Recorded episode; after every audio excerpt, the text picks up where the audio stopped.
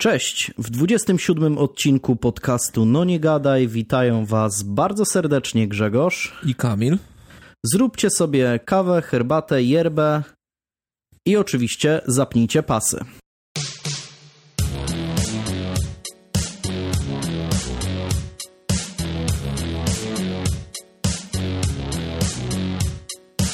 No dobra, to był tydzień, tydzień przerwy pomiędzy odcinkami więc nie wiem, czy się coś wiele, wiele pozmieniało, jeśli chodzi o jakieś kwestie. Plus jeszcze live'a mieliśmy w tym czasie. live'a Bożego jeszcze Tak, więc, więc też trochę pogadaliśmy na różne jakieś tam bieżące e, tematy.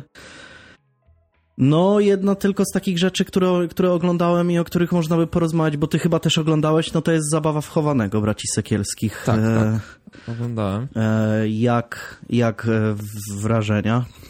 Chyba pierwszy, pierwsza część mnie bardziej jakby, wiesz, emocjonalnie uderzyła, no bo drugi raz, no to wiadomo, jest mniej więcej o tym samym, może to jest bardziej, bardziej film, bardziej o, o tej wyż, wyższej części jakby z, e, duchowieństwa, nie? która mhm. to wszystko ukrywa. To nie jest już o, o samych, samych księżach, które dokonują tam tych aktów, e, ale już o, o trochę wyższej sferze. Mhm. Tak, y, moim zdaniem konstrukcja, konstrukcja jest, jest fajniejsza, jakby tak bardziej spójna jest. Mi się wydaje, mhm. że w tej pierwszej części było tak trochę za dużo tego materiału i trzeba było to upchnąć na szybko. I może, tam nie, nie czułem takiej, wiesz, tak, tak, tak, tak, że to idzie tak jakby w jakimś tam swoim torem, tylko jest trochę takie, tak, tak, tak, wiesz, no. na, na zasadzie... Znaczy było też chyba więcej spraw omawianych, tak mi się tak, wydaje, w tym no. pierwszym. No. Poza tym, no tutaj no, takim antybohaterem tego odcinka jest e, biskup, biskup Edward Janiak, tak mhm. on się chyba nazywa. Jeśli, jeśli chodzi o mnie, no to, no to film oczywiście wywarł na mnie, na mnie ogromne wrażenie, jeśli, jeśli chodzi o to, co tam się dzieje i i te wszelkie mechanizmy jakby mm, spowalniania wszelkiego rodzaju mm, śledztw, e, zamiatania pod dywan, przenoszenia, no to już znaliśmy po części z poprzedniej. No z takich nowości to jest tylko tu wspomnienie o tym, że tam, e, że akty prokuratorskie zostały w ogóle udostępnione, nie? Biskupom. Tak. To jest jakieś I takie to mega dziwne, bo, trochę... bo resztę można było się spodziewać już po pierwszym, jakby mhm. po pierwszej części. To znaczy, no tam jest w ogóle wątek e, taki, który dotyka też, no po części obecnej władzy trochę, trochę, nie? Że, że właśnie akta były udzielane świadkom tak naprawdę w sprawie, tak? Osobom, które nie były stroną w sprawie i, i tam jest opublikowany skan okulnika jakiegoś, który został wydany przez obowiązującego ministra sprawiedliwości, więc e, no to, no to to jest dość, e, dość przykre, wydaje mi się. Jedyne, co rzuciło mi się w oczy dość mocno, to jest e, obecność pana Terlikowskiego e, no to w filmie. Tak, no pisałeś. Z tym, że mm, moim zdaniem właśnie ten e, segment, w którym jest właśnie Terlikowski, Sekielscy tam się pokusili o hmm, ruszenie tematu tej tak zwanej lawendowej mafii, czyli, czyli tego tak zwanego homolobby w Watykanie i w ogóle w kościele. I mam wrażenie, że te tam, nie wiem, kilka minut, którym jest poświęcony ten wątek, zostawia, zostawia ten wątek tak, tak trochę w próżni i tak naprawdę to, co mówi Terlikowski, e, zostaje w głowie jako jakby obowiązująca prawda, a moim zdaniem nie do końca tak jest. Wiesz, co mi się wydaje, że to jest, to zostało trochę wymuszone, bo e, jak na, nagrali ten pierwszą, tą pierwszą część, e, mhm. tylko nie mów nikomu, to już pojawiały się głosy, że jak będzie druga część, to pójdą grubie, już pójdą po Watykan, już wiesz, te, to oznaczą tą totalną mafię, wiesz, jakąś tam na najwyższych sferach jakby. I jakby to zostało przez, przez, przez widzów i słuchaczy tak jakby wymuszone, że oni się chyba, mi się wydaje, że poczuli się w obowiązku, żeby jakoś o tym wspomnieć ale nie do końca mieli na to pomysł. Moim, zda moim zdaniem wyszło, to znaczy tak, ten trzeci film niby ma być o bardziej o Watykanie i między innymi o Janie Pawle II, który, który podobno miał udział w, w, różnego rodzaju tuszowaniu i tak dalej. I wydaje mi się właśnie, że to miała być taka zapowiedź tego trzeciego filmu, bo, bo, bo ten, ta, ta, ten moment, w którym mówią o tej, tej tak zwanej lawendowej mafii, no to tam jest powiedzmy pod koniec mniej więcej filmu, tam w ostatnich pewnie gdzieś 20 minutach filmu.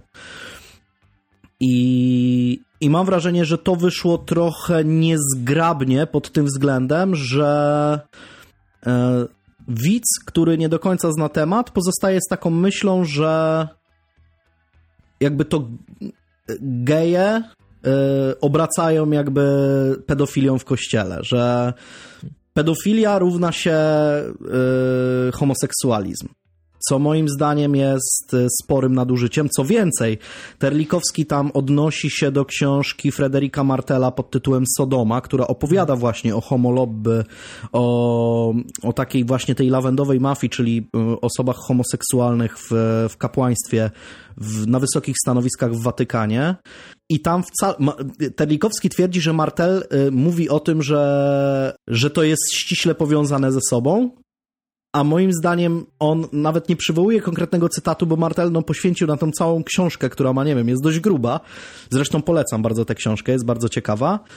A Terlikowski wali po prostu jakimś takim jednym zdaniem, że Martel tak powiedział, że Martel tak napisał, a wcale tak w tej książce nie było. To jest bardzo złożony temat i, i bardzo mm, dość, do, znaczy dość skomplikowany, więc moim zdaniem mówienie po prostu, że e, pewien sposób, upraszczając homoseksualizm, równa się pedofilia w kościele, to jest nieprawda po prostu. Po prostu to jest nad, e, nadinterpretacja i nadużycie moim zdaniem i to dość krzywdzące. E, więc, e, więc tutaj ten, ten wątek mi się nie podobał, ale ogólnie... No, ale, ale, w ogóle kwestia tego, że Terlikowski nagle występuje u Sekielskim, no mnie, mnie zadziwiło totalnie, że on To znaczy, no ja ogólnie jakby Terlikowski kompletnie nie jest z mojej bajki, z tego co czasami gdzieś tam widzę jakieś jego tweety i tego typu rzeczy, ale zauważyłem, że on chyba już przy poprzednim filmie też e, komentował ten film w takim mniej więcej duchu, tak, że zresztą wydaje mi się, że no naprawdę trzeba być ślepym i, i głupim albo, albo zaślepionym w jakiś sposób, żeby nie zauważać tego problemu i żeby ten, ten, ten problem jakoś próbować umniejszać, tak? Umniejszać temu, temu problemowi.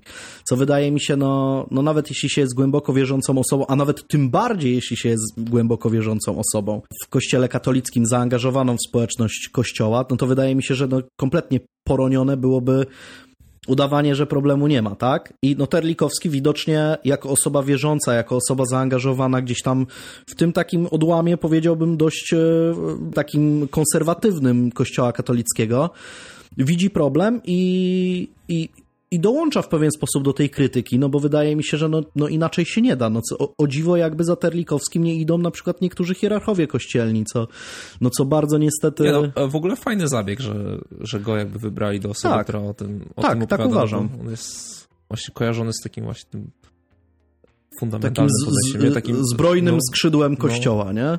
No, Fronda wielokrotnie jakby udowadniała, której Terlikowski, nie wiem, czy cały czas jest tam redaktorem, czy nie, ale no Fronda, której on był twarzą po części, no to, no to wielokrotnie udowadniała, że no ma dość e, jakby jasne poglądy na różne kwestie i one są mniej więcej spójne z takim fundamentalnym katolicyzmem, tak? No takim hardkorowym katolicyzmem.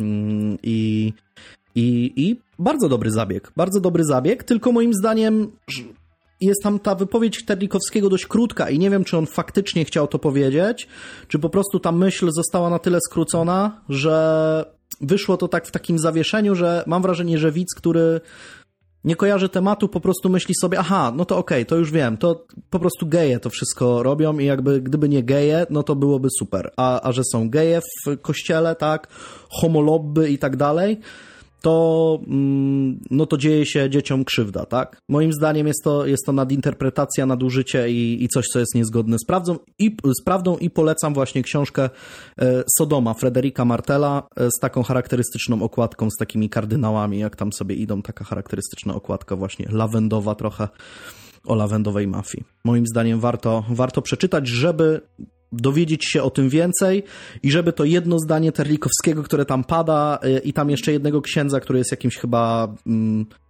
rzecznikiem prasowym czy czymś takim, bo też o tym mówi, że jakby nie da się mówić o pedofilii w kościele bez mówienia o homoseksualizmie w kościele. No, no to są spore jakby nadużycia i uproszczenia i moim zdaniem warto przeczytać tę książkę, żeby mieć bardziej szeroki e, pogląd na ten temat. Szkoda na przykład, że nie zaprosili Freder samego Frederika Martela, który, który jest e, no, osobą, która, która się tym zajmuje. Nie wiem, czy może by sobie drogo e, zażyczył za taki wywiad, czy tam za komentarz. Za, trzeba było wpłacić na, na tym. Na, na czym oni to zbierali? Na, na patron, Patronite. Znaczy chyba. przynajmniej na pierwszy film wiem, że zbierali, zbierali na, na Patronite. E, tak, no. No i tak, ten, i, i, tak ten, i tak ten film miał dość spory budżet, ale moim zdaniem taka wypowiedź człowieka... Już, te, już, te, już teraz by było... Yy, byli sponsorzy na początku. Jacyś. Yy, Spons- e, tak, w pierwszym tak, tak. filmie nie było żadnego sponsora na początku wymienionego, a teraz byli jacyś... Nie to znaczy tam też byli kto. patroni medialni, bo wiem, że tam między innymi pojawiło się Halo Radio, a to no Halo Radio wątpię, żeby było sponsorem, tylko po prostu um, raczej takim patronem, jakiś tam patronat medialny taki objęło, bo to jest no, takie radio obywatelskie utrzymujące się też z datków, więc wątpię, żeby, żeby wpłacali kasę na, mm, na film. Ale no szkoda, że, że nie wzięli Martela, nie, nie, nie, nie dali mu głosu, bo, bo moim zdaniem trochę inaczej by powiedział, yy, trochę inaczej ubrałby w słowa to, co powiedział Terlikowski jako w sumie cytat Martela, a moim zdaniem, moim zdaniem to było trochę uproszczenie i trochę wypaczenie tego, co Martel chciał faktycznie e, powiedzieć. Jeśli chodzi o inne rzeczy niezwiązane z pedofilią w kościele, e, to e, graliśmy w planszówki. E, wczoraj zresztą. I e, jak e, oceniasz? Graliśmy, graliśmy najpierw Flam Rouge. To się nazywa, w, w Polsce ta gra się nazywa Wielka Pętla. Jak, I, jak... I to było spoko. To mi się podobało. Tak. To była... było spoko. Taka na luzaku na pół godzinki, żeby sobie pograć. Tak. Bardzo fajna, bardzo fajna gra. Później też graliśmy w wersję z trochę sk bardziej skomplikowanymi zasadami, to już chyba ciebie wtedy nie, nie, nie, było. Wtedy była też kwestia e, podjazdów i zjazdów, trzeba było tam cyrklować, tak zarządzać jakby tą swoją talią, żeby trafiać jakby w te podjazdy i zjazdy w odpowiednim no momencie. Fajne. fajne. było, no bo doda dodawało jeszcze no. pewnego rodzaju pewnego rodzaju smaczku dodatkowego. I jakiejś strategii dodatkowej, nie? Tak, tak, tak. I naprawdę y, aż jestem pod wrażeniem, w jaki sposób y, ta gra, ta mechanika tej gry oddaje w sumie trochę tak, y, no bo cała gra, w sumie nie powiedziałem, cała gra jest o wyścigach kolarskich. Y, I można sobie zbudować trasę z takich y, kafelków I, i, i się ścigać. Każdy ma swój team i sobie, i Każdy sobie tam... ma dwójkę kolarzy. Jeden jest jakby sprinterem, drugi jest jakby takim pomocnikiem.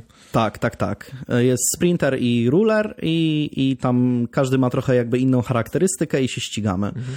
I gra w ogóle jest bardzo, bardzo fajna i myślę, że, mm, że obaj polecamy, e, bo, bo się bawiliśmy całkiem dobrze. A druga gra E, to Western Legends e, wydawnictwa Funnyverse i mam wrażenie, że tutaj mamy odmienne zdanie, bo... Zależy jakie masz twoje. To znaczy ja, ja ogólnie jestem, jestem bardzo pozytywnie zaskoczony tą grą, bo to jest w ogóle... No to mamy odmienne. No, bo gra jest... E, no tak jak sam, sama nazwa wskazuje, jest w temacie westernowej i jest w ogóle planszowym sandboxem, że można sobie robić co się chce w sumie. Oczywiście się ma cel, czyli to są punkty legendy i trzeba stać się legendą Dzikiego Zachodu, ale sposoby w jaki można to osiągnąć są różne i można być albo na przykład po stronie zła, albo po stronie dobra, można aresztować przestępców, można poganiać bydło legalnie lub nielegalnie, można napadać na banki, można napadać na innych graczy, można grać w pokera, można teoretycznie w ogóle nie wychodzić z salonu i cały czas grać w pokera, co mi się bardzo podobało. E, można, można przeróżne rzeczy robić, jakby po, um, ulepszać swój ekwipunek, kupować nowe rzeczy, kupować konia, muł, muła, jakieś różne inne rzeczy, lepszą kaburę do pistoletu i ja jestem zaskoczony, że to działa, bo gdyby ktoś mi powiedział, że jest taka gra planszowa, która wygląda jak trochę takie Red Dead Redemption, to... No właśnie ja chciałem to porównać. Red Dead Redemption tylko bez fabuły, takie znaczy, Jeżdżenie od miejsca na miejsce. Nie no, fa fabuła jest, bo w zależności od tego, co się dzieje na planszy, to dobierasz karty opowieści, no które no tak, zmieniają... O, e, w, w ciągu czterogodzinnej gry otworzyliśmy dwie karty. Ale no właśnie też do tego chciałbym, chciałbym e, nawiązać, ponieważ e, problem polegał na tym, że gra mimo że jest prosta, no to jest dość złożona, jeśli chodzi. Powiedziałem coś, co jest bez sensu. Ale to znaczy, jak się w to gra, to jest proste, E, ogólnie nie trzeba, nie wiem, przeliczać jakich rzeczy, e, jak w niektórych bitewniakach i tak dalej, ale jest tyle rzeczy do roboty, że każda, jest sporo gier w jednej grze, jakby można robić różne rzeczy. I z racji tego, że akurat my dwaj byliśmy jedynymi trzeźwymi przy tym stole, Bo wczoraj był Światowy Dzień Wisconsin. Tak, e, to i whisky e, w różnych marek się lało w dość sporych ilościach, e, to no to, no to mam wrażenie, że po prostu niektórzy robili rzeczy albo bez sensu, albo robili bardzo wolno. I gdyby grać bardziej dynamicznie i każdy by robił coś fajnego, a nie po prostu się pałętał po planszy bez sensu, i właśnie dążył do tego, żeby ta historia szła dalej, to mam wrażenie, że gra wyglądałaby zupełnie inaczej. Mi się wydaje, że ta gra by była bardziej, by polegała na zasadzie zbierajmy sobie punkty, kto szybciej dojdzie do punktów, nie... bo pojedynki nie dawały aż tak wiele w, w, w, tej grze ogólnie. Bardziej chodziło o to, żeby gdzieś tam się prze, przemieścić z jednego miejsca na drugie, gdzieś tam oddać, oddać ten hajs, na przykład do tego kabaretu, gdzieś skoczyć, później gdzieś do kopalni, oddać te sztabki, że jakbyśmy grali właśnie nie po Wisconsin i wszyscy by byli skupieni i próbowali to jakoś strategicznie rozwiązać, to byśmy się kręcili w kółko, bo moim zdaniem naj, naj, jakby naj, najbardziej yy, tą częścią gry, która naj, najbardziej jakby wpływała na to, że mogłeś wygrać, to było po prostu kręcenie się w kółko, a nie jakaś walka, nie, nie ten poker, nie ale to moje, wszystko, tylko ale tak, kręcenie się, tak jak nikt, Red Redemption. Nikt nikogo ani razu nie napadł. E, a można tam napadać, że na przykład jako e, przestępca czaisz się gdzieś przy banku i jak ktoś idzie w stronę banku ze sztabkami złota na przykład, albo z, z, dużą ilością hajsu, albo do kabaretu, żeby wymienić to na punkty legendy, to możesz go bić. Nikt tego nie ale, zrobił. Ale to, to wyobraź, wyobraź sobie sytuację, w której wszyscy wybierają postacie, które na przykład y, jest, są albo neutralne, albo są na przykład tylko stróżami prawa i nikt nie jest tym, tą złą jakby postacią. No, ale swój to już w ogóle było mega. No, ale, swój, no, ale swój status można zmieniać w trakcie gry. Możesz, możesz zmieniać się z dobrego na, na, na złego i odwrotnie, tak? W jaki sposób? E, poprzez napady na przykład dostajesz no tak, ale jak ma, przestępstw. Nie? Jak masz napad, no to musisz napaść na tego, który ma już e, negatywne te punkty tych, e, tam, nie wiem jak one się Nie, napadać chyba można na wszystkich. Napadać można na wszystkich, tylko wtedy ci się zmniejsza ten poziom jakby tego, nie? No poza tym, no też dobrze, żeby wybierać postaci takie, żeby to było zbalansowane, żeby byli i dobrzy i, i dobre postacie i złe, tak? A nie tylko jakby sami, sami dobrzy. I są postacie w ogóle, wszystkie postacie jakie tam są, to są postacie historyczne. Jest Jesse James, James, jest Billy the Kid, jest no wszyscy, kogo sobie tam wymyślicie z westernowych różnych opowieści, to tam, to tam jest. Mi się gra bardzo podobała, tylko mam wrażenie, że po prostu gdybyśmy usiedli bardziej e, ogarnięci e, do tego pod względem trzeźwości, pod względem skupienia gdzieś tam na zasadach, to, to byłaby dużo, dużo lepsza mm, zabawa. A moim tak, zdaniem to... tak fabularnie było, było słabo i moim zdaniem jakbyśmy byli właśnie ogarnięci, to byśmy bardziej patrzyli nie na zabawę, na te elementy związane gdzieś tam z pojedynkami, gdzieś z tą pokerem, które nie, umówmy się, no nie są jakąś wybitną rozrywką. Jakoś tam ten poker i pojedynki, jakoś wyrzucanie gdzieś tam kart, y, mhm. jak masz dwie karty na ręce i po prostu rzucasz jak walka w wojnie, no to też jakoś mnie to mega nie jarało. No to była trochę, no pojedynek polega jak walka, jak gra w karty w wojnę. No nie, ale też no kwestia to taka, byśmy grali tylko o zbieranie punktów, czyli mhm. byśmy chodzili między miejscem a miejscem i i mi się nie spodobało za bardzo to, że właśnie ta fabuła nie była aż tak za bardzo e, jakby rozwinięta. Ja tą lubię tą imersję taką, wiesz, wciągnąć się w granie, szczególnie, że klimat jest mega fajny, no bo jeżeli masz klimat takiego tego dzikiego zachodu i jest, są te postacie gdzieś tam stworzone, można gdzieś tam sobie te sojusze zawierać, tak jak było to gdzieś historycznie tam związane. Tak. A tu nagle masz tak, że, że grasz sobie, grasz, a tego, tej fabuły nie ma, tylko gdzieś tam krążysz. Mhm. Dlatego tak to trochę porównałem do Red Dead Redemption, w którym krążysz sobie tym koniem, jeździsz, jeździsz, jest fajnie, fajnie, ale jeżeli nie przejdziesz między misją a misją, czy nie przejdziesz z jednego końca na mapy na drugą, drugi koniec mapy, no to nie czujesz tego, mhm. wiesz, nie, nie ma tej fabuły. No nie wiem, na przykład y, podobna gra, trochę podobna, w którą grałem, y, to na przykład Zona, w klimacie takim post-apo i ta gra na przykład y, Western Legends dużo bardziej mi się podobała niż, niż Zona, bo miałem wrażenie, że w Zonie jest podobna koncepcja, ale robisz ciągle to samo. Jakby... No, no Zona była, była tak skonstruowana była bardziej, fabularnie była dużo lepiej skonstruowana moim zdaniem. No ale, ale fabularnie nie było też pomysłu, co, co jakiś ale czas... w Zonie nie było pomysłu, jak to skończyć tak naprawdę. Tam nie było takiego dobrego przemyślenia, jak zrobić tak, żeby gracz wygrał. Po pierwsze, moim zdaniem nie, to, to pierwsze, było bez sensu. Tam po pierwsze, tej, do tego jakby tego w tej, rdzenia w tej całego. grze, w, w zonie, nie było żadnej interakcji pomiędzy graczami. Nie było takiego czegoś, że na przykład bierzesz ten artefakt, który tam nie. musisz zdobyć i ja na ciebie napadam i ci go zabieram, albo ci go, nie wiem, mhm. wy, wywalam, tak? Tylko po prostu każdy robił sobie, tak? a w Western Legends jeszcze masz to, że masz powiedzmy mniej więcej taki sam cel mechanicznie, co w zonie, tak, że no musisz coś tam sobie uzbierać, coś tam sobie ten, ale jeszcze możesz y, nawiązywać interakcje z innymi graczami, tak?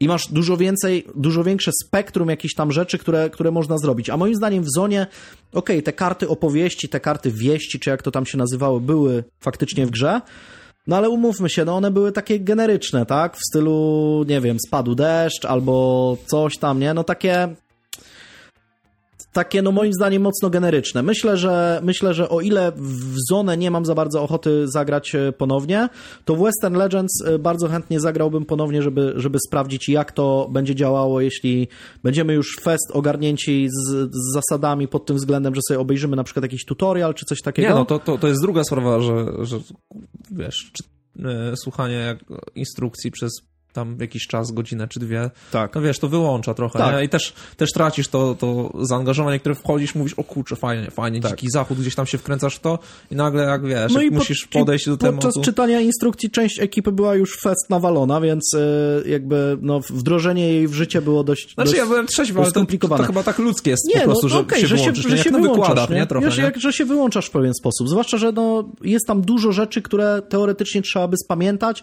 a później jak zaczynasz grę, to żeby coś przeprowadzić na przykład, czy tam napad na bank, czy no jakąś walkę, to trzeba sprawdzić, żeby to wszystko miało ręce i nogi, nie? I okazało się, że w kilku momentach tam popełniliśmy błędy, trochę głupie i tak dalej, no i wydaje mi się, że lepiej by to działało, gdybyśmy, gdybyśmy trochę bardziej się i, i skupili i, i w trochę innym klimacie zagrali. Dobra, jeśli chodzi o planszówki yy, i to wszystko, ale yy, ostatnio czytaliśmy pewną książkę. E, którą dostaliśmy od wydawnictwa Muza.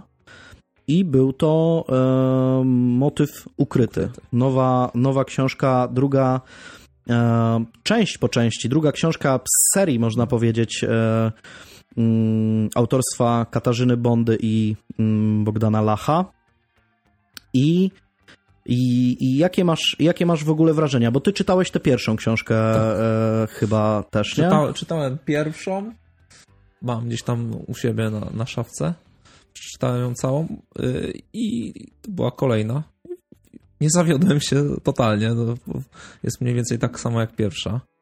Yy, szczególnie jak ktoś się jara właśnie takimi historiami, które my często gdzieś tam wrzucamy, albo yy, nasi słuchacze gdzieś wrzucają na naszą grupę podcastową, gdzie masz czasami gdzieś tylko urywek, że coś się stało, najczęściej gdzieś tam gdzieś z WP czy z jakiegoś tam innego TVN-u, masz krótki tylko wycinek ktoś znalazł zwłoki, to był ten, to był ten, to był ten, tego złapali, ten dostał tyle kary i koniec historii. Nie, nie, nie możesz znaleźć nic więcej, tak naprawdę informacji na ten temat. To otwierasz tą książkę i najczęściej te wszystkie sytuacje gdzieś, które widziałeś na, na, na tych grupach, możesz sobie odtworzyć i zauważyć jakby i w jaki i... sposób to działało wszystko, jak, tak. jak, jak byliśmy w stanie jakby dojść do, do sprawcy, dlaczego to zrobiono, motywy mm -hmm. ogólnie. No w, w, w tej akurat tej nowej książce ten motyw jest głównym tam jakby elementem niektórych częściach. Tak, tak, tak. Zwłaszcza, że y, sprawy, y, spraw jest w ogóle bardzo dużo w tej, mhm. w tej książce i one są podzielone na różne takie działy, jakby rozdziały e, tematyczne. Które coś tam łączy, nie? Gdzieś które tam się, coś tam łączy. Gdzieś tam się stykają. Tak. I e, są oczywiście sprawy, które zaskoczyły czy zainteresowały mnie bardziej, są takie, które zainteresowały mnie, mnie mniej. Są sprawy mniej i bardziej oczywiste, takie, w których no jakby czytam i mniej więcej wiem, co tu się wydarzy, ale są też takie, gdzie no byłem mocno zaskoczony.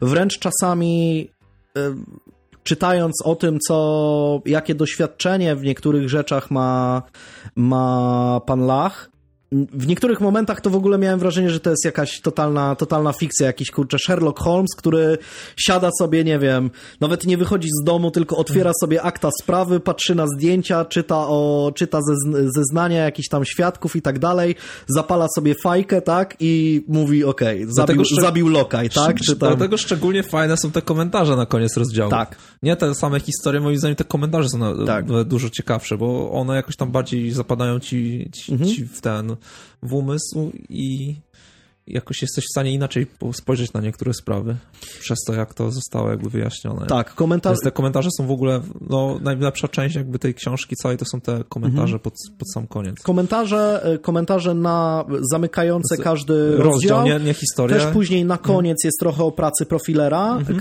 co jest też bardzo interesujące. Jest jest e, garść statystyk, garść różnego rodzaju wiedzy, która jest bardzo, bardzo istotna, o której wydaje mi się, że nie wszyscy mają, mają pojęcie. Mnie na przykład wiele rzeczy zaskoczyło, mimo że się takimi sprawami interesuję i mam wrażenie, że no ty też i z racji zawodu i z racji, z racji też jakichś tam zainteresowań, no to no pewne rzeczy są bardzo zaskakujące w tym, w tym co się e, co, co, co, co tam jest napisane.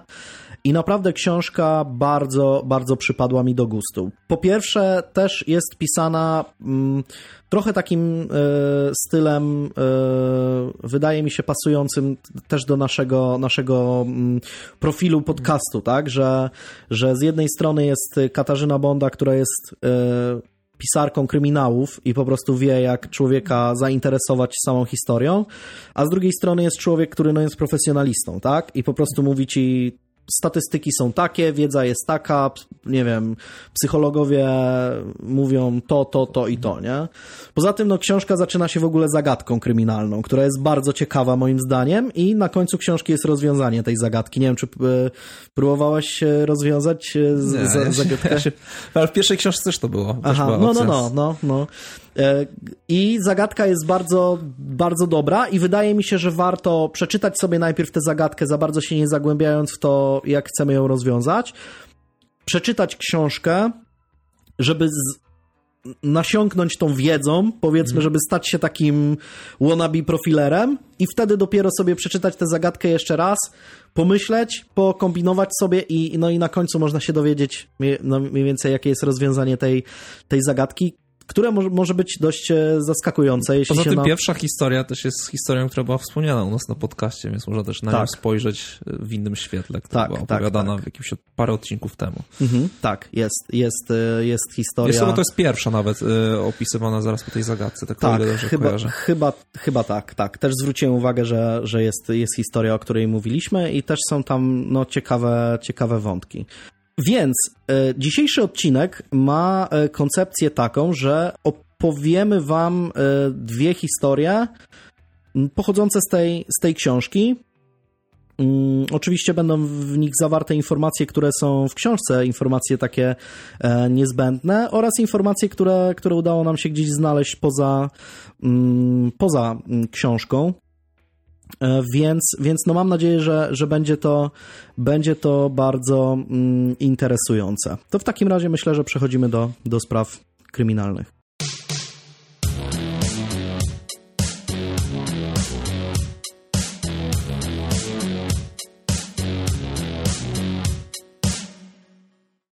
Jest rok 1999. Mm, Polska zostaje podzielona na 16 e, województw. Do kin trafia Ogniem i Mieczem Jerzego Hoffmana, a przestępczość zorganizowana, zwłaszcza w okolicach Warszawy, te, te, którą znamy, Pruszków, Wołomin, kwitnie.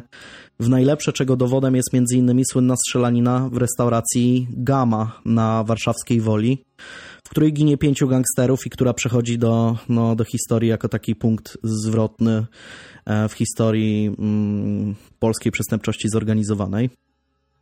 Tym razem jednak przenosimy się w miejsce dość e, odległe od stolicy. 38-letniego Brunona Schustera znają tu wszyscy, jak to w takich niewielkich miejscowościach.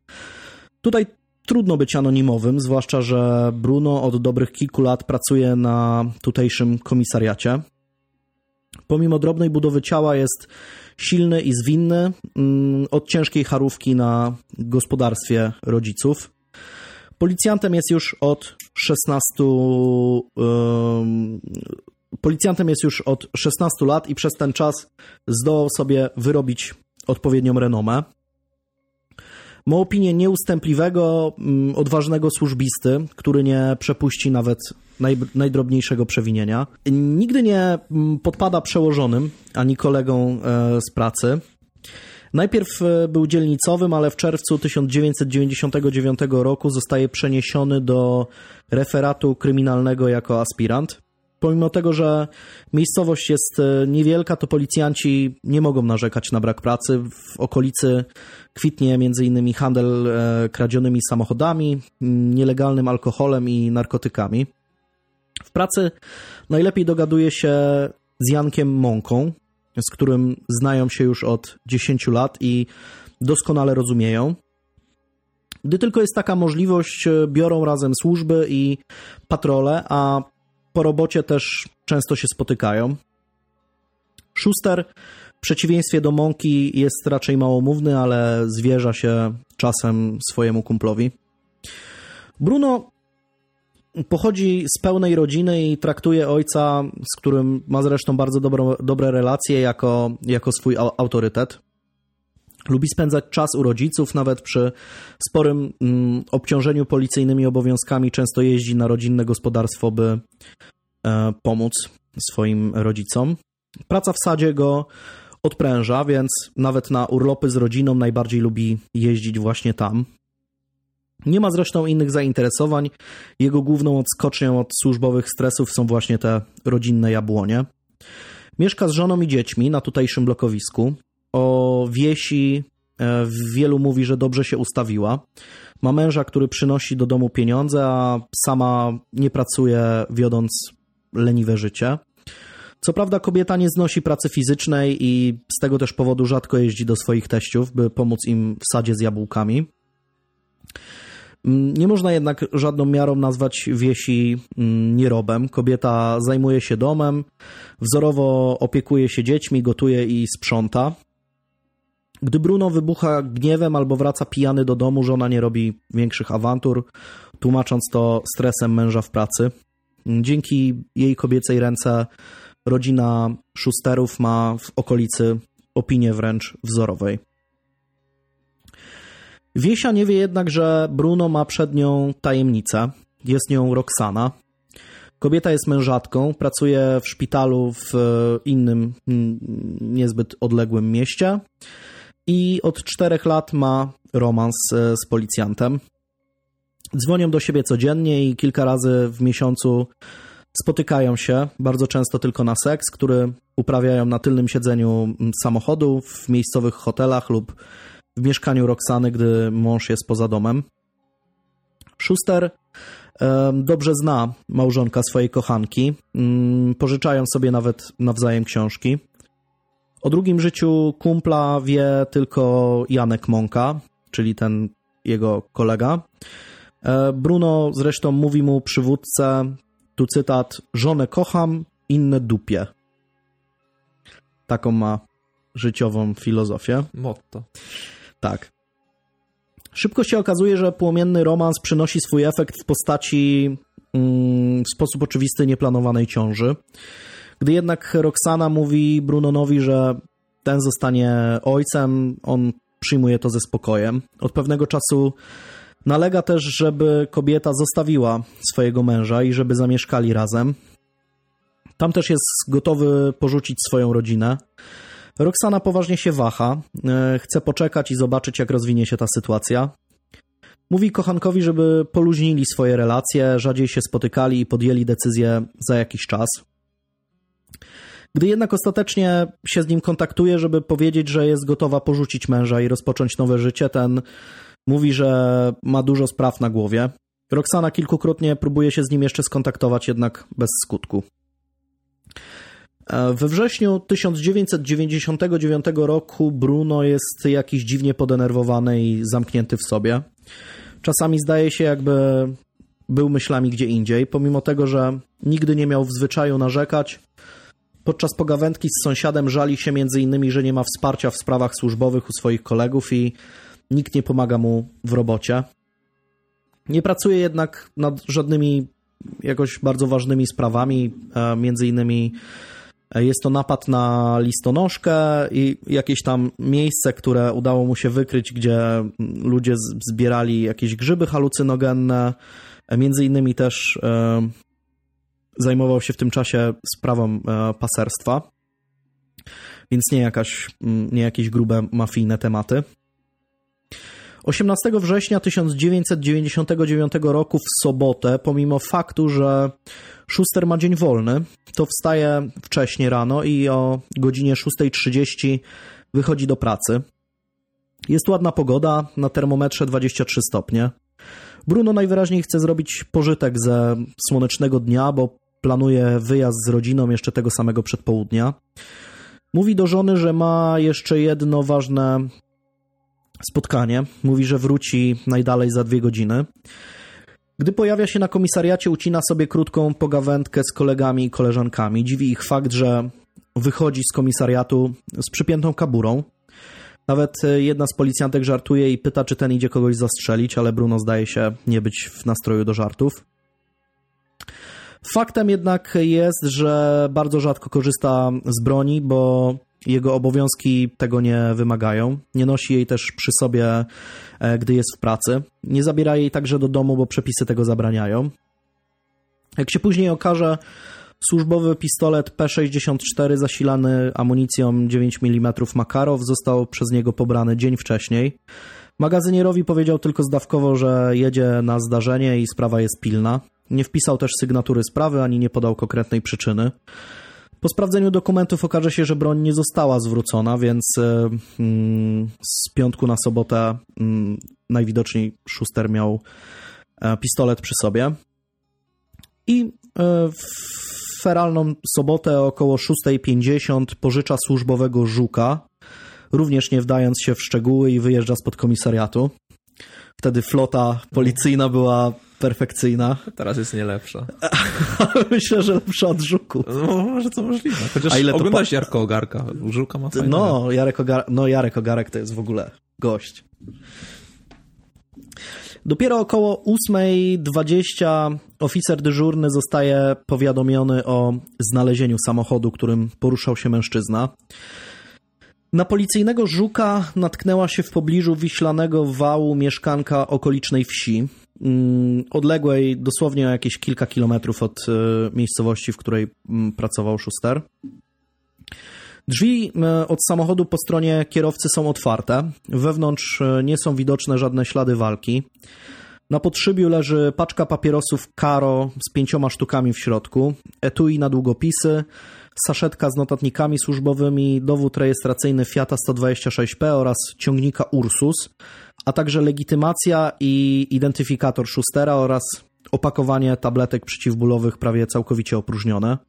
Nie wiem po co w radiowozie mm, dowód rejestracyjny ciągnika, czy są policyjne ciągniki, nie, nie, nie wiem o tym, może są. Może są. Może są, albo, no, bo nigdzie nie zostało powiedziane, jakby czyj to był ciągnik, do kogo należał i dlaczego w radiowozie akurat znalazł się taki dokument, ale... Kolejna sprawa po gołąbkach do rozwiązania. tak, w pewien sposób tak. Mniej więcej w tym samym czasie policjanci z komendy miejskiej policji odbierają tajemniczy telefon. Gdy tylko zostaje podniesiona słuchawka, rozmówca nie przedstawia się i mówi tylko, tu cytat, ja wiem, kto to zrobił, wszystko widziałem i zaraz po tym połączenie zostaje przerwane. Ta informacja mm, znalazła się w mm, magazynie kryminalnym 997, gdzie była poruszana ta sprawa. Nigdzie, w żadne, między innymi w, w, to znaczy w książce Motyw ukryty tej, ta informacja nie jest zawarta. Nie wiem, czy to zostało na przykład gdzieś tam w toku śledztwa odrzucone, no ale informuję o tym tak z kronikarskiego obowiązku. E, szybko wszczęte zostają też e, poszukiwania. Policjanci wsparci okoliczną ludnością przeszukują okolice, w której został odnaleziony samochód. Dopiero o godzinie 16.20 mm, policjanci odnajdują zwłoki na niewielkiej wysepce otoczonej zaroślami i odgrodzonej linią drzew na skraju wału przeciwpowodziowego przy samym moście kolejowym. Gdyby stanąć na, na samym moście, byłyby doskonale widoczne. Ciało jest zanurzone w wodzie przy samym brzegu. Po jego wydobyciu okazuje się, że Bruno zginął od strzału w głowę. Pistolet służbowy P64 Schustera zostaje znaleziony w tym samym miejscu metr od brzegu między nogami Denata. W magazynku znajdują się trzy naboje, czwarty jest w komorze, a broń jest odbezpieczona. P64 ma magazynek na sześć, Sześć naboi. sześć naboi. Tak. Peszalak tak zwany. Dokładnie.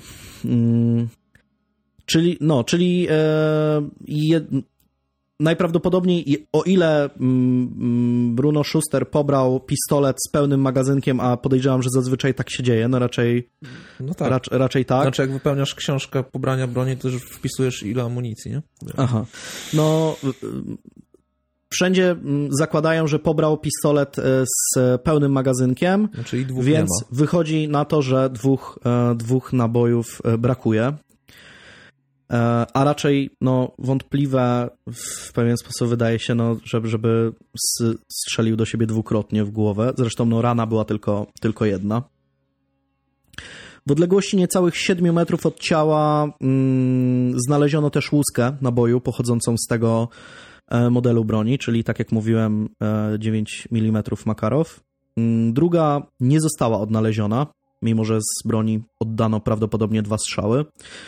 Po przeprowadzeniu badań na obecność e, mikrośladów w próbkach pobranych z prawej ręki ofiary wykryto tak zwane cząstki powystrzałowe, to się fachowo nazywa GSR z angielskiego. I mm, to jest tam e, badanie na obecność ołowiu, antymonu i baru, czyli takich no, y, mm, śladów, które pozostają po, po wystrzale. Oznaczało to, że ofiara brała udział w zdarzeniu, w którym strzelano z broni palnej lub e, trzymała broń, z której wcześniej strzelano. Udowodniono, że Bruno Schuster zginął z własnej broni służbowej. Co zaskakujące, mm, analiza wyka- wy- wykazała jednak, że mężczyzna zginął w wyniku postrzału w lewą skroń, e, pomimo faktu, że był osobą praworęczną. Biegły z dziedziny broni i balistyki wystawił więc opinię, że nieprawdopodobne jest, żeby policjant targnął się na swoje życie, strzelając, do, strzelając sobie w głowę i trzymając pistolet w ręce lewej. Z drugiej strony ludzie, którzy znali Brunona, twierdzą, że ten był doświadczonym policjantem i nigdy nie pozwoliłby sobie odebrać broni. E, Gdy zostaje wszczęte śledztwo, od razu cała okoliczna społeczność mm, podejrzewa zabójstwo. Schuster mógł sobie narobić wielu wrogów i w końcu nadepnął komuś na odcisk e, do tego stopnia, że doszło do egzekucji. Gdy śledczy zaczynają przyglądać się sprawie bliżej, na jaw wychodzą kolejne kwestie, które budzą podejrzenia. Jak się okazuje, przed dokonaniem oględzin służbowego żuka, którym poruszał się Bruno, samochód został przestawiony.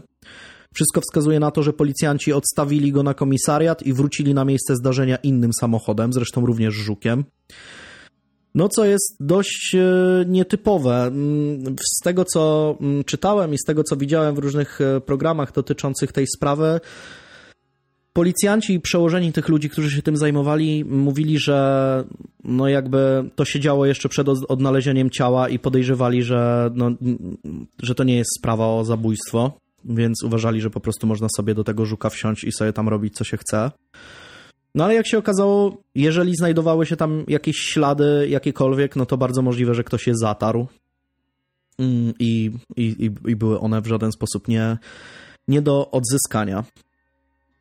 E, Oględziny zwłok doprowadziły też śledczych do wniosku, że prawdopodobnie Schuster nie został zastrzelony nad rzeką, a trafił do wody już martwy.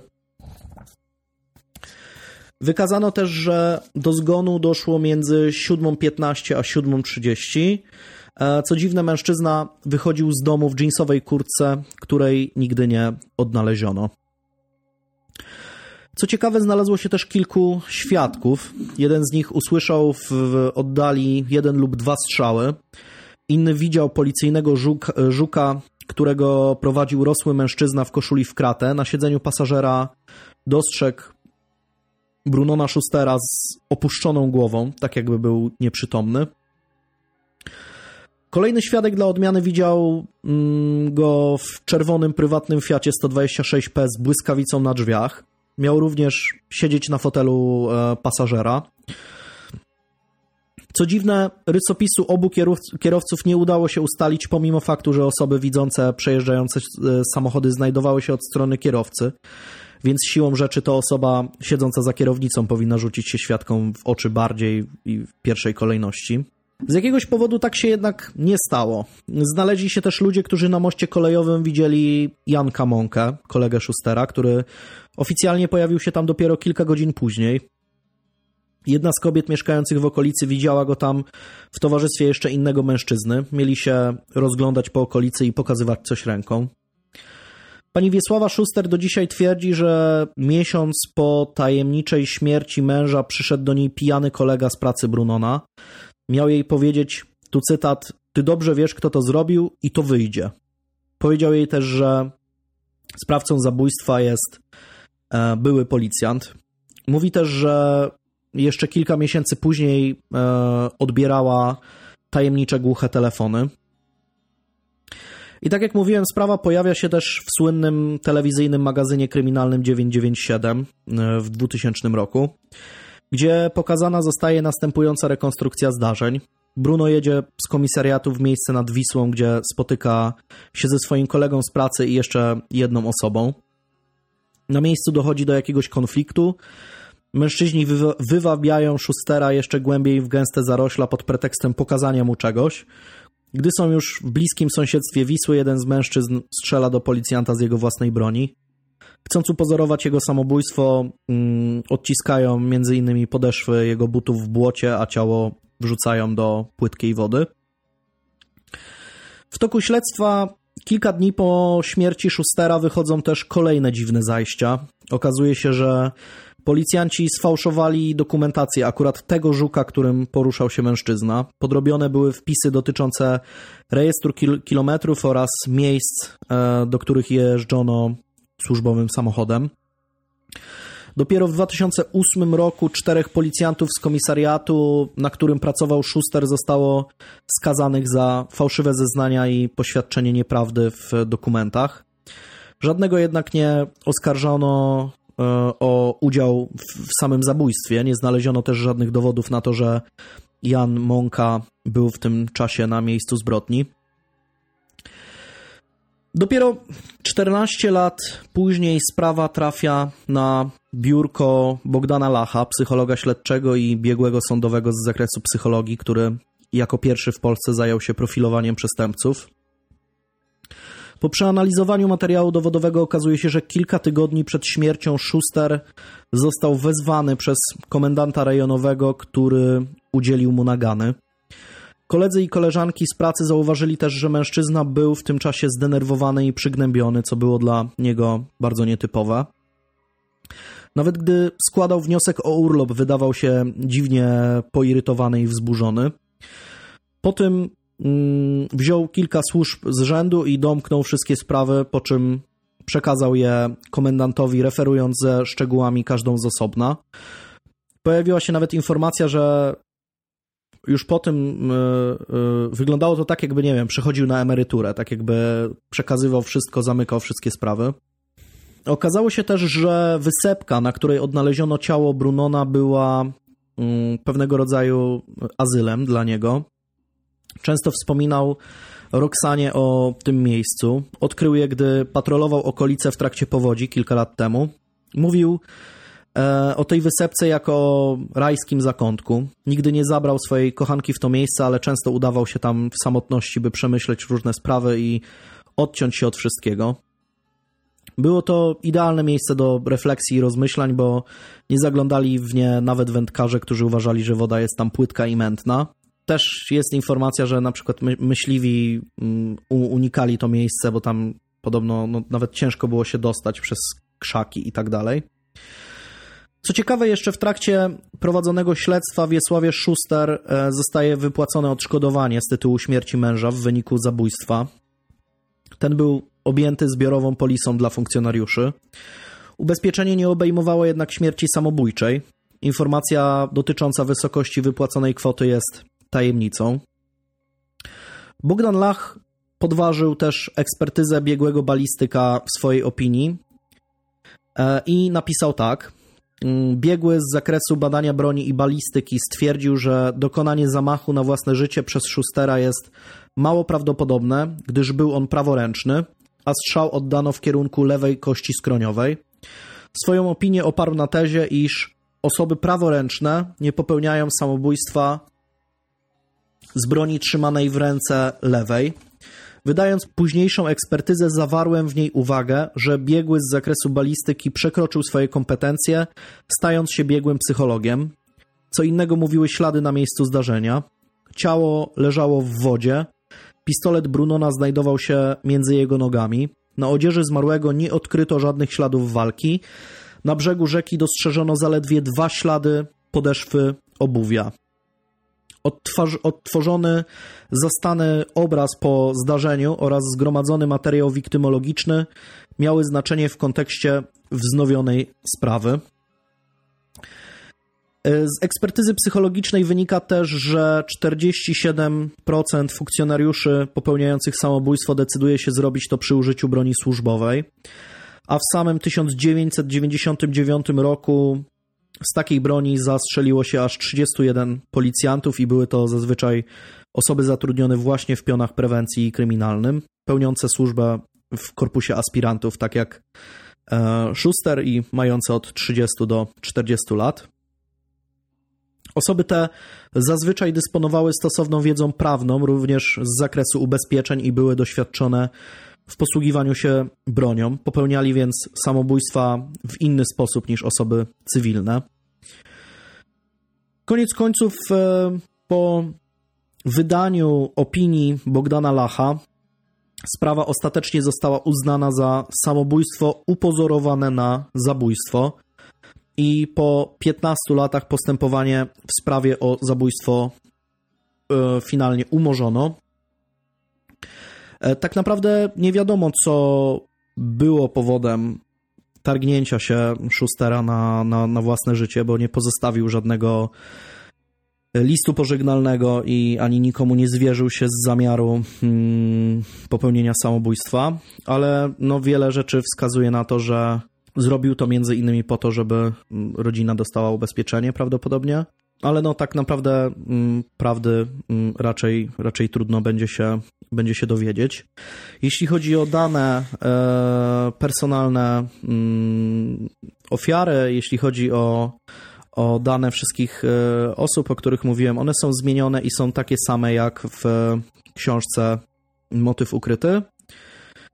E, uzupełnione o e, informacje zewnętrzne z, z artykułów, reportaży wideo i programu właśnie magazyn kryminalny 997.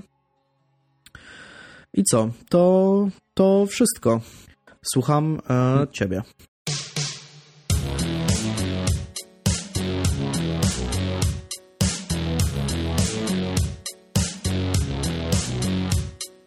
Moja historia też, oczywiście, tak jak wspomniałeś, będzie z książki i też od razu, to od razu na początku wspomnę, że e, do imion, nazwisk nie ma co się przywiązywać. Też tu nie wymyśliłem Edwarda Fiuta, też jechałem na podstawie książki z motywu ukrytego, więc, więc nie, nie musicie czekać na nazwiska i imiona, bo jakbym coś wymyślił, to pewnie by było śmiechu co nie miara, śmiechu warte, Tadeusz Drozda. No ale rozpocznijmy. Mamy piękną wiosnę, 4 kwietnia 2016 roku. 12 stopni, więc w miarę elegancko, jak na początek kwietnia. Więc skorzystając z pięknej pogody, jeden z taksówkarzy miasteczka rusza za potrzebą nad rzekę, bo coś piękniejszego się dzieje, jak jest taka piękna pogoda, niż załatwić potrzebę w pięknych okolicznościach przyrody, przy pięknej pogodzie. Jak najbardziej. No i gdy rozpiął rozporek, zobaczył coś ponad swoim przyrodzeniem, płynący po rzece przedmiot. Szybko łamał jakiś tam drąg, gałąź z pobliskiego drzewa i rozpoczął próby przyciągnięcia tego na brzeg, co w końcu mu się udaje.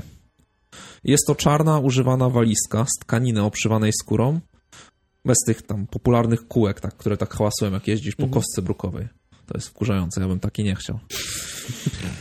I pomimo tego, że pływała sobie po wodzie, wydawała się zdatna do użytku. Wszelkie zamki i zapięcia działały jak należy. Dodatkowo na przedzie znajdowało się e, oznaczenie dość znanej firmy, czyli Czyli nie to, że była jakby w pełni sprawna, to jeszcze widać było, że tam pieniądz był, więc jak mają Ferdynand Kiepski, to nie są tanie rzeczy. Więc pan taksówkarz postanowił ją nabić, na, nabyć, ale nie drogą kupna, a, a drogą Wyło, przywłaszczenia. Wyłowienia. Wyłowienia. Dość szybko okazuje się, że to nie był najlepszy pomysł. Walizka, o czym nie wspomniałem, była wypchana, a gdy ziomek rozchylił tylko zamek, poczuł dość charakterystyczny i mdlący zapach. Kto go raz poczuł, raczej go nie pomyli z niczym innym. podniósł wieko jakimś takim losowym patykiem, który znalazł, po czym wysunęła się na zewnątrz błękitna folia, w którą owinięto głowę, w którą owinięto głowę, a potem już ciurkiem zaczęła kapać krew. Także z łatwego zarobku w ciągu sekundy zrobiły się problemy. Chyba żadna walizka nie jest warta, warta tego widoku, w ogóle tych, tych nerwów i straconego czasu, który miał nastąpić dopiero. Bo o 12.10, gdy już był pewny, że w walizce znajdują się ludzkie zwłoki, zadzwonił na numer alarmowy i powiadomił służby o swoim znalezisku. Na miejsce zjawia się ekipa dochodzeniowa śledcza wraz z prokuratorem. Podczas oględzin zabezpieczono dodatkowo sztuczną szczękę, półlitrową butelkę po piwie żubr, plastikową butelkę Nesty, możliwe, że do popity, bo żubr to nie jest taki najlepszy produkt polskiego piwowarstwa. No, to prawda. Więc żeby wypić Nesty, Nie żeby to wypić żadne- żubra, trzeba Nes- Nesty sobie popić. Nie jest to żaden kraft. I dodatkowo folię koloru niebieskiego. Jeśli chodzi o obrażenia, to Biego ustaliła, że zarówno na przedramionach, jak i na nogach zmarłego znajdują się podbiegnięcia krwawe. Ich charakter pozwala na to, by przyjąć, że powstały w wyniku działania innej osoby, podkreśliła prokurator. Jeżeli chodzi o inne obrażenia, to mężczyzna miał 7 złamanych żeber po prawej stronie, natomiast w przypadku samego mechanizmu zgonu biegła nie wykluczyła, że mogła dojść do uduszenia i to było najbardziej prawdopodobną przyczyną śmierci. Dodatkowo zmiany odleżynowe na pośladku i w okolicy krzyżowej mogły świadczyć o problemach z poruszaniem się. Sekcja zwłok dodatkowo wykazała, że mężczyzna cierpiał na zaawansowaną mierzycę tętnic. Ogólnie organizm był strasznie wyniszczony, nie? Tak było bagno, jak w jednym z znanych filmików. Bagno. Tak. Jego organizm był jedno wielkie bagno. A gdyby tego było mało, to najprawdo- najprawdopodobniej Denat miał jeszcze problemy z przełykaniem, o czym świadczyła blizna po e, kraniotomii, która powstała od pół roku do dwóch lat wcześniej. Te opisane obrażenia e, były obrażeniami nieznanego człowieka w wieku około 70-80 lat, który był upchnięty do walizki, która miała wymiary 70 na 40 na 22 cm. Tak można sobie wyobrazić, a jeżeli nie chcecie sobie tego wyobrażać, to można do nas na Facebooka wbić, będzie, będą zdjęcia. Zdjęcia walizki. Zdjęcia walizki. Dobrze. Pana też będą, dobrze, nie, nie, spokojnie. Zwłoki były opakowane w folię e, firmy Jan Niezbędny, co trochę może się gryźć z tym wizerunkiem z logo tego uśmiechniętego pana. Tak. No i reklam tak samo. Oglądałem specjalnie, czytałem o tym Janie Niezbędnym, obejrzałem sobie reklamy Jana Niezbędnego, przypomniałem sobie, jakie były, jakie były fajne reklamy kiedyś. Tam była taka reklama z końca lat 90., e, w której występowała taka Marilyn Monroe prawie. O, Coś takiego, ta- taka, taka pani stylizowana na Marilyn Monroe. A w, jednym z reklam zobaczyłem taką, takie hasło, które było bardziej pasowało, że nasze rozwiązania powstają aby, po to, aby ułatwić ci życie i oszczędzić twój czas. Tylko gorzej z końcówką. Jan niezbędny, żyj wygodniej. No to żyj. No trochę trochę tak, znowu tak, się tak. lekki zgrzyt. Policja zdecydowała się za zgodą prokuratury, która prowadziła sprawę na publikację zdjęć Denata, którego zwłoki znaleziono w walizce, a także znalezionych przy nim rzeczy. I zgodnie z rysopisem y, wiek z wyglądu 70-85 lat, wzrost 158 cm, sylwetka szczupła, skrajnie wychudzony, twarz pociągła szczupła, czoło wysokie, siwy zarost na twarzy, włosy siwe, krótkie, rzadkie, kolor oczu niemożliwy do identyfikacji, nos duży, garbaty, uszy duże, przylegające, całkowity brak uzębienia. ale to zdjęcia opublikowano? Tak, no, Te, tak. tej tak, głowy? no, do Ale tego pana, no, no zobaczysz te zdjęcia, no nie będę ci teraz opowiadał. No matko boska. Na pewno to- ci wyślę, no przecież będziesz je wstawiał na Facebooka, więc No będziesz ale z, no, zdjęć Znaczy pozmasakrowanych... wiesz, e, te, te zdjęcia, które ja znalazłem w internecie, to są wyblurowane, więc, Aha, więc nie będzie tak łatwo. Y, Do, jeśli chodzi o ubiór, to szare spodnie dresowe, niebieska koszulka z krótkim rękawem, w białe, cienkie, poziome pasy na całej powierzchni, koszulka z, z długim rękawem koloru czarnego, marki Reserved, rozmiar SK i skarpety szare z czarnym napisem Sport. Sportowiec. Sportowiec. Sportowiec. Ale tu w rysopisie mężczyzny nie ma. Na przykład w którym odcinku to było tak fajnie wskazane, że ktoś miał rysy twarzy, jakieś orle, orle, orlinos, coś takiego. To było w tym starym... Bend, benderach. Tak, benderach, tak, w benderach. Na podstawie oględzin zwłok, analizy zgromadzonego materiału, wywiadów psychologicznych z podejrzanymi oraz ustalonych danych wiktymologicznych, czy zwyczajów poszkodowanego i innych też w ogóle magicznych zdolności, tych profilerskich, e, doktora Bogdana Lacha udało się postawić hipotezy związane z tą sprawą i cytując Działania sprawcy z pewnością miały charakter etapowy, towarzyszyły im działania odwetowe. E, jaki charakter? Etapowe. A, etapowe. Mhm. Etapowe. Towarzyszyły im działania odwetowe oraz o charakterze zaniedbania trwające bardzo długo. Zadanie takich obrażeń oraz niemal zupełny brak śladów obrony wskazywały, że pomiędzy poszukiwanym a denatem trwała relacja przemocowa, którą piętrzyły występujące czynniki emocjonalne. Motywem wiodącym był motyw ekonomiczny, ale towarzyszyły mu również motywy emocjonalne, afektywne. Z pracy należało więc szukać w wąskim gronie osób odpowiedzialnych za opiekę nad staruszkiem. I wskutek działań y, policyjnych ustalono tożsamość Denata, następnie potwierdzając te dane wynikami analizy DNA. I tak lekko odchodząc od tematu, chciałem o czymś wspomnieć, bo pisałem y, pracę magisterską przemocy w rodzinie, więc chciałem do tego nawiązać, bo i uzmysłowić, że zaniedbanie też jest forma przemocy w rodzinie, że przemocą w rodzinie nie jest tylko przemoc fizyczna, jak w tym spocie yy, zupa była zasłona, mhm. yy, czy jakaś tam psychiczna forma jakiejś yy, izolacji, wyzwisk, przemoc seksualna, to już chyba w ogóle nie muszę tłumaczyć, czy przemoc ekonomiczna w formie zabierania jakichś pieniędzy, czy uniemożliwiania podejmowania pracy. Ale jest to też zaniedbanie. Szczególnie wyróżniamy zaniedbanie takie fizyczne, które idealnie właśnie oddaje ten przykład, czyli niepomaganie przy chorobie, jakieś zaniedbywanie jakiejś higieny. Wiadomo o co chodzi mniej więcej. Ale tak samo jest coś takiego jak zaniedbanie emocjonalne. Y, głównie ono się też nazywa emocjonalno-intelektualne. W formie braku zrozumienia, wyrażania uczuć, wsparcia emocjonalnego czy braku stymulacji.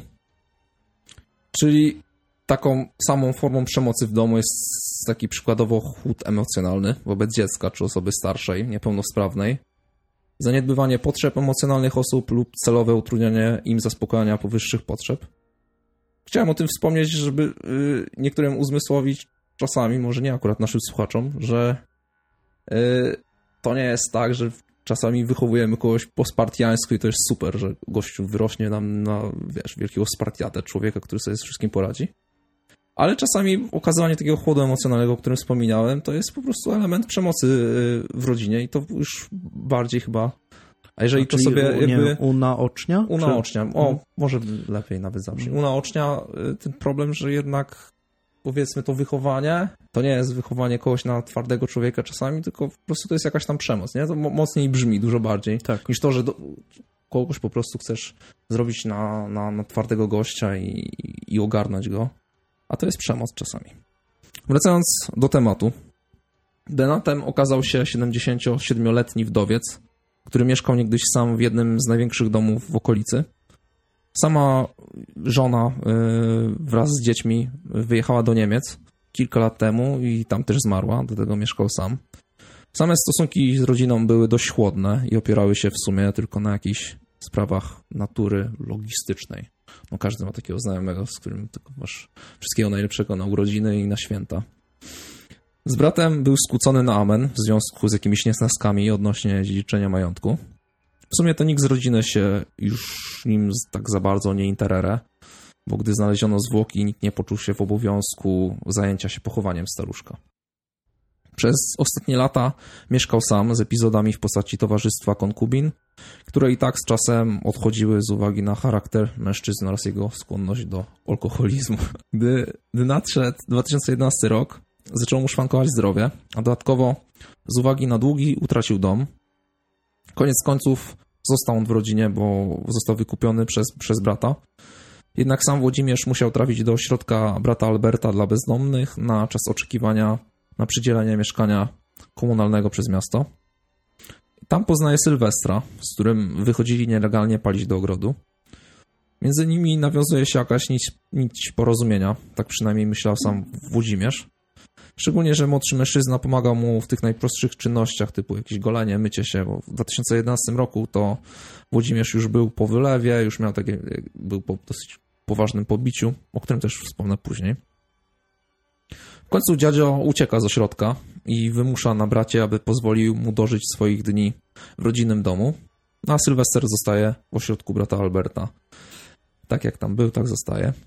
Dwa lata później, gdy młodszy z tej dwójki ziomków żebrze o jedzenie i hajs, y, zawczepia go była morda poprawczaka, mordunia, mordeczka, która oferuje mu robotę w wyłudzeniach.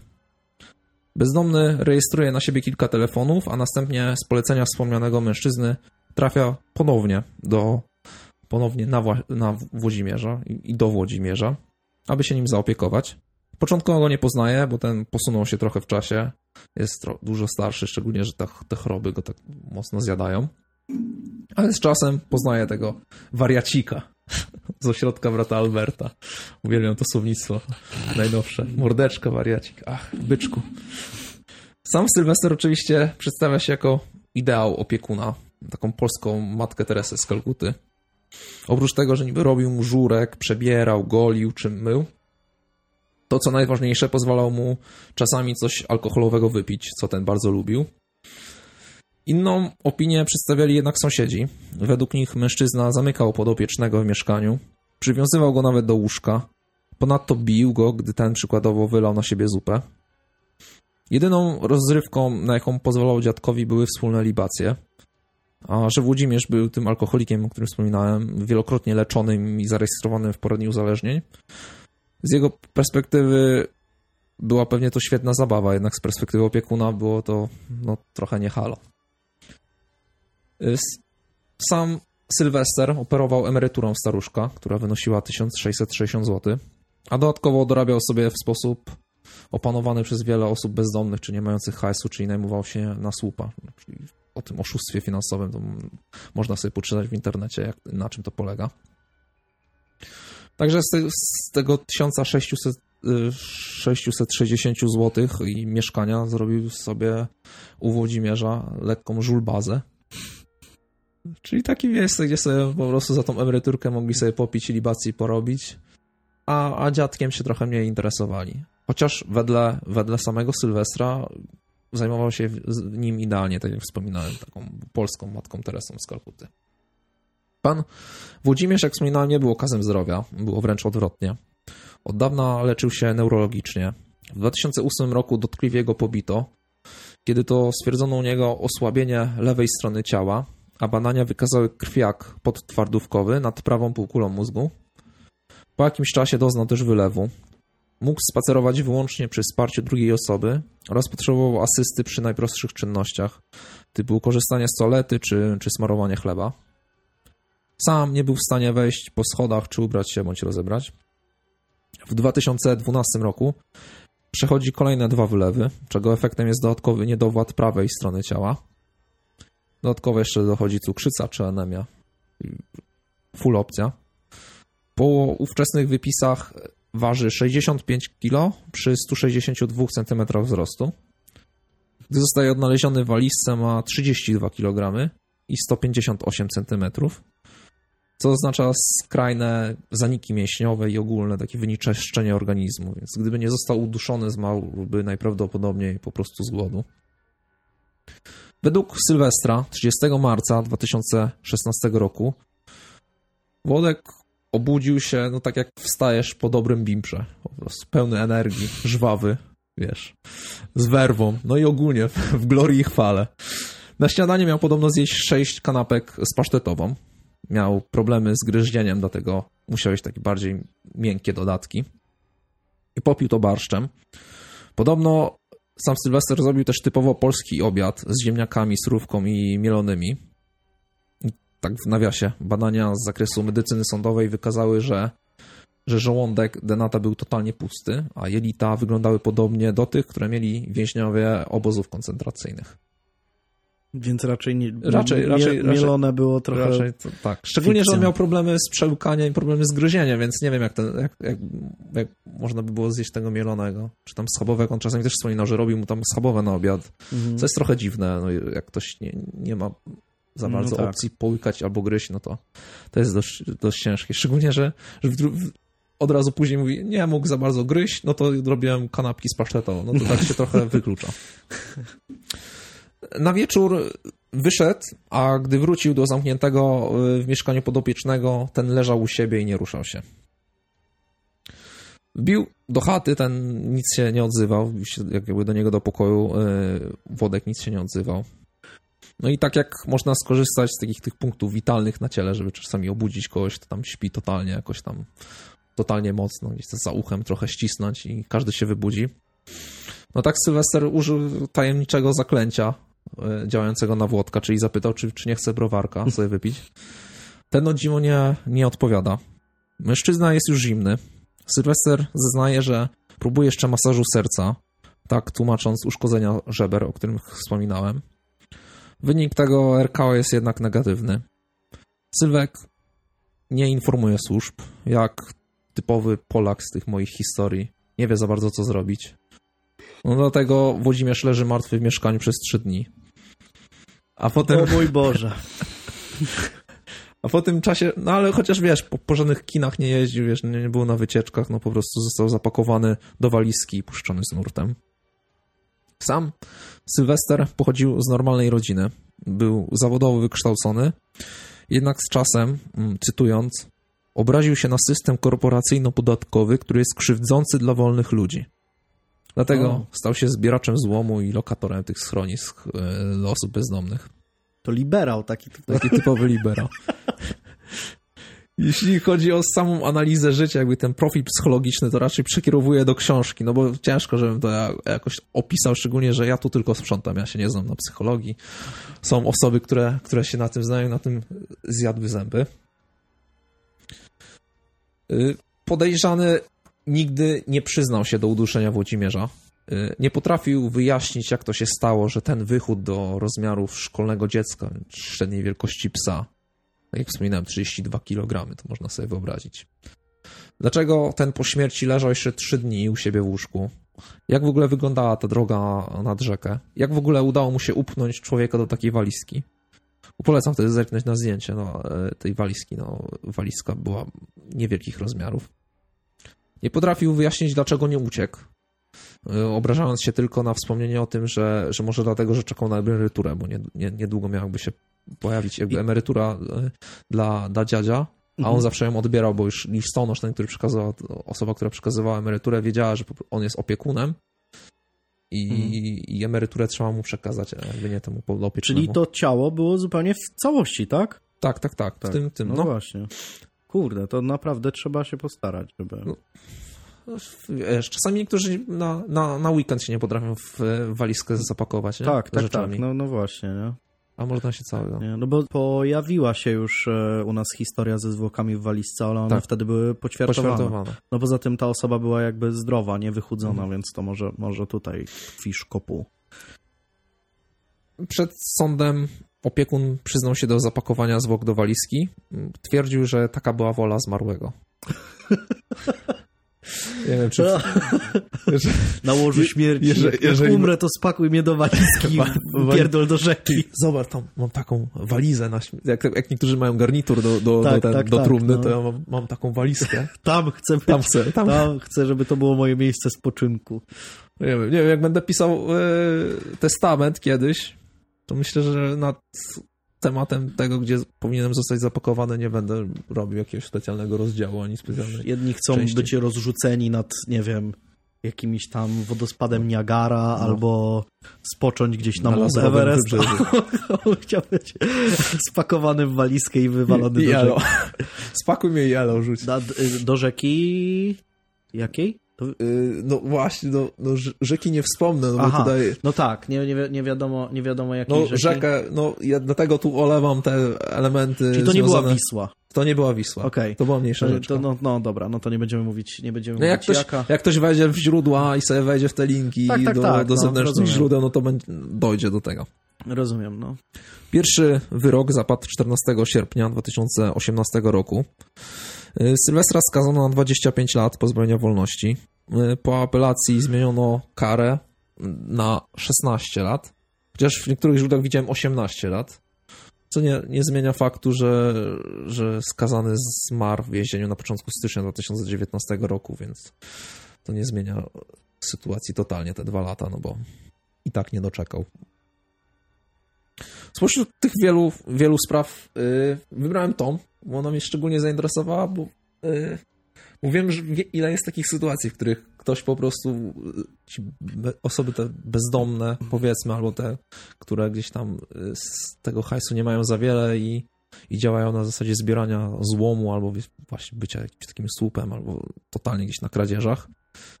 Wbijają sobie do jakiegoś dziadka, który gdzieś tam sobie lubi popić i robią sobie taką typową żulbazę, o której wspominałem. I tym dziadkiem się za bardzo nie opiekują. Robią, po prostu u niego jest fajnie przez 4 dni, bo z emerytury można sobie popić, a resztę a resztę miesiąca, no to jest zostawione sam, sam sobie. Mm. Poza tym tu dochodzi też, też temat tego, y, temat dziedziczenia, przerzucenia jakby spadku. Jest bardzo prawdopodobne, że y, Włodzimierz jakby został y, uduszony z powodu tego, że po prostu chciano odzyskać, znaczy Sylwester chciał jakby zdobyć pieniądze. Mhm. Nie za bardzo działało bicie, jakieś tam straszenie, to zaniedbanie no, nie działało. Miał miesiąc za miesiącem. Cały czas no, Włodzimierz nie chciał, nie chciał umrzeć. No to musiało się to skończyć uduszeniem. Znaczy to jest tylko moja jakby hipoteza, to jest niczym nie potwierdzone totalnie. Mhm. I to jest może nie tylko tyle moja hipoteza, to też hipoteza zawarta też w motywie ukrytym. Jak było, nie wiadomo. Włodzimierz nigdy się do tego, znaczy Włodzimierz, Sylwester się nigdy nie przyznał do uduszenia Włodzimierza, no ale został za to skazany na, na więzienie, w którym dokonał żywota. Tak, no to była, też to była jedna, jedna ze spraw, która mnie, mnie dość mocno, dość mocno zainteresowała i nawet i nawet na początku, na początku myślałem, że, że ten, że się właśnie właśnie nią e, zajmę. To jest Nie, taka... Niektórzy nie mają świadomości, ile jest takich przypadków. Znaczy, one się nie kończą w taki sposób najczęściej, mm. nie? Ale ilu jest takich ludzi, no to już mogę powiedzieć, że ze swojego doświadczenia wiem, że wiele, wiele jest takich sytuacji. No, no to i, I, w ogóle, no naprawdę bardzo, bardzo mnie ta książka zainteresowała i naprawdę warto, warto ją przeczytać, bo jest tam dużo więcej różnych, różnych spraw z różnymi właśnie tymi motywami, z różnymi z różnym sposobem działania. Tak jak między innymi moja, nie wszystkie są sprawami zabójstw właśnie. Hmm. Chociaż no, tych zabójstw jest, jest sporo. Naprawdę, naprawdę warto, bo można się bardzo dużo dowiedzieć na temat, na temat pracy takiego profilera. Jeśli ktoś, nie wiem, gdzieś tam chce zostać profilerem, czy chce w jakiś tam sposób sobie przybliżyć realia takiej, takiej pracy, i między innymi na jakich danych się, się pracuje przy, takiej, przy takich zadaniach, no to to jest moim zdaniem bardzo, bardzo, cenna, bardzo cenna książka. Poza tym, poza tym łatwiej będzie przy następnych podcastach wam obczaić już tak w dziesiątej minucie, kto zabił naszych opowieści. Tak, tak, tak, no. Będzie nam, nam trudniej jakby ukryć tego sprawcę, ukryć e, dokładnie, zagadkę. Dokładnie, dokładnie. I to jest naprawdę niesamowite, że, że czasami tym decydującym śladem, który e, sprawca na przykład pozostawia, jest jakieś tam schematy jego działania, a nie na przykład te słynne odciski palców, czy jakieś tam, nie wiem, ślady DNA i tak dalej, które też są no, nieocenione w pracy śledczej ale okazuje się, że na przykład jakaś zmiana w zachowaniu, jakieś tego typu tego Tak typu samo detale. zmiana w zachowaniu ofiary w, dużej, w dużym stopniu. Tak, bo to zarówno jest profilowanie, profilowanie kryminalistyczne, jak i wiktymologiczne. I to jest e, bardzo, bardzo interesujące. No.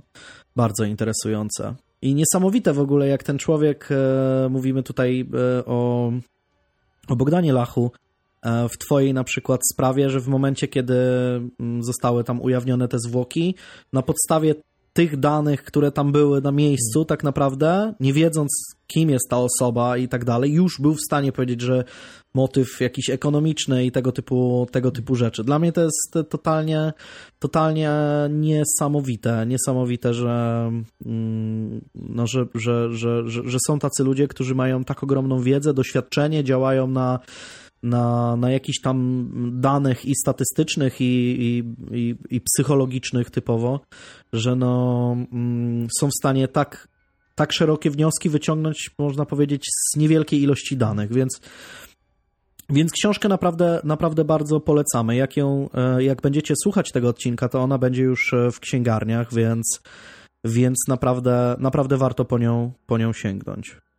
I dawajcie znać w komentarzach, dawajcie znać na naszej grupie, e, czy udało Wam się rozwiązać też e, zagadkę, która, która znajdowała się na, na samym początku książki, bo ona jest, e, jest też interesująca i, i można sprawdzić właśnie swoją, swoją wiedzę. Więc motyw ukryty, motyw ukryty Katarzyna Bonda i, i Bogdan Lach. warto, warto, naprawdę, warto przeczytać, przeczytać książkę. To co? No to to wszystko. Zapraszamy na naszego Facebooka, zapraszamy na nasz Instagram, e, Twittera, grupę na Facebooku, bo tam... Bo Lajki, tam... suby, dzwoneczki. Tak. Dawajcie nam łapki w górę i ten. I i tam też się dużo dzieje na różnych naszych innych e, mediach społecznościowych, więc, więc warto, zwłaszcza na grupie się. Mm, no, ostatnio był live, Boże. Dużo dzieje. No, między innymi live'y, jeśli, jeśli robimy, to raczej no, będziemy je robić na, na grupie, nie na YouTubie, ani na fanpage'u, więc, e, więc też warto, bo, bo i ten pierwszy nasz live, i ten ostatni był um, bardzo sympatyczny. Dobra, to myślę wszystko. Źródła w opisie odcinka e, i jakieś tam dodatkowe, dodatkowe rzeczy też znajdziecie na naszych mediach społecznościowych. To by było mm, na tyle. Dzięki. Cześć.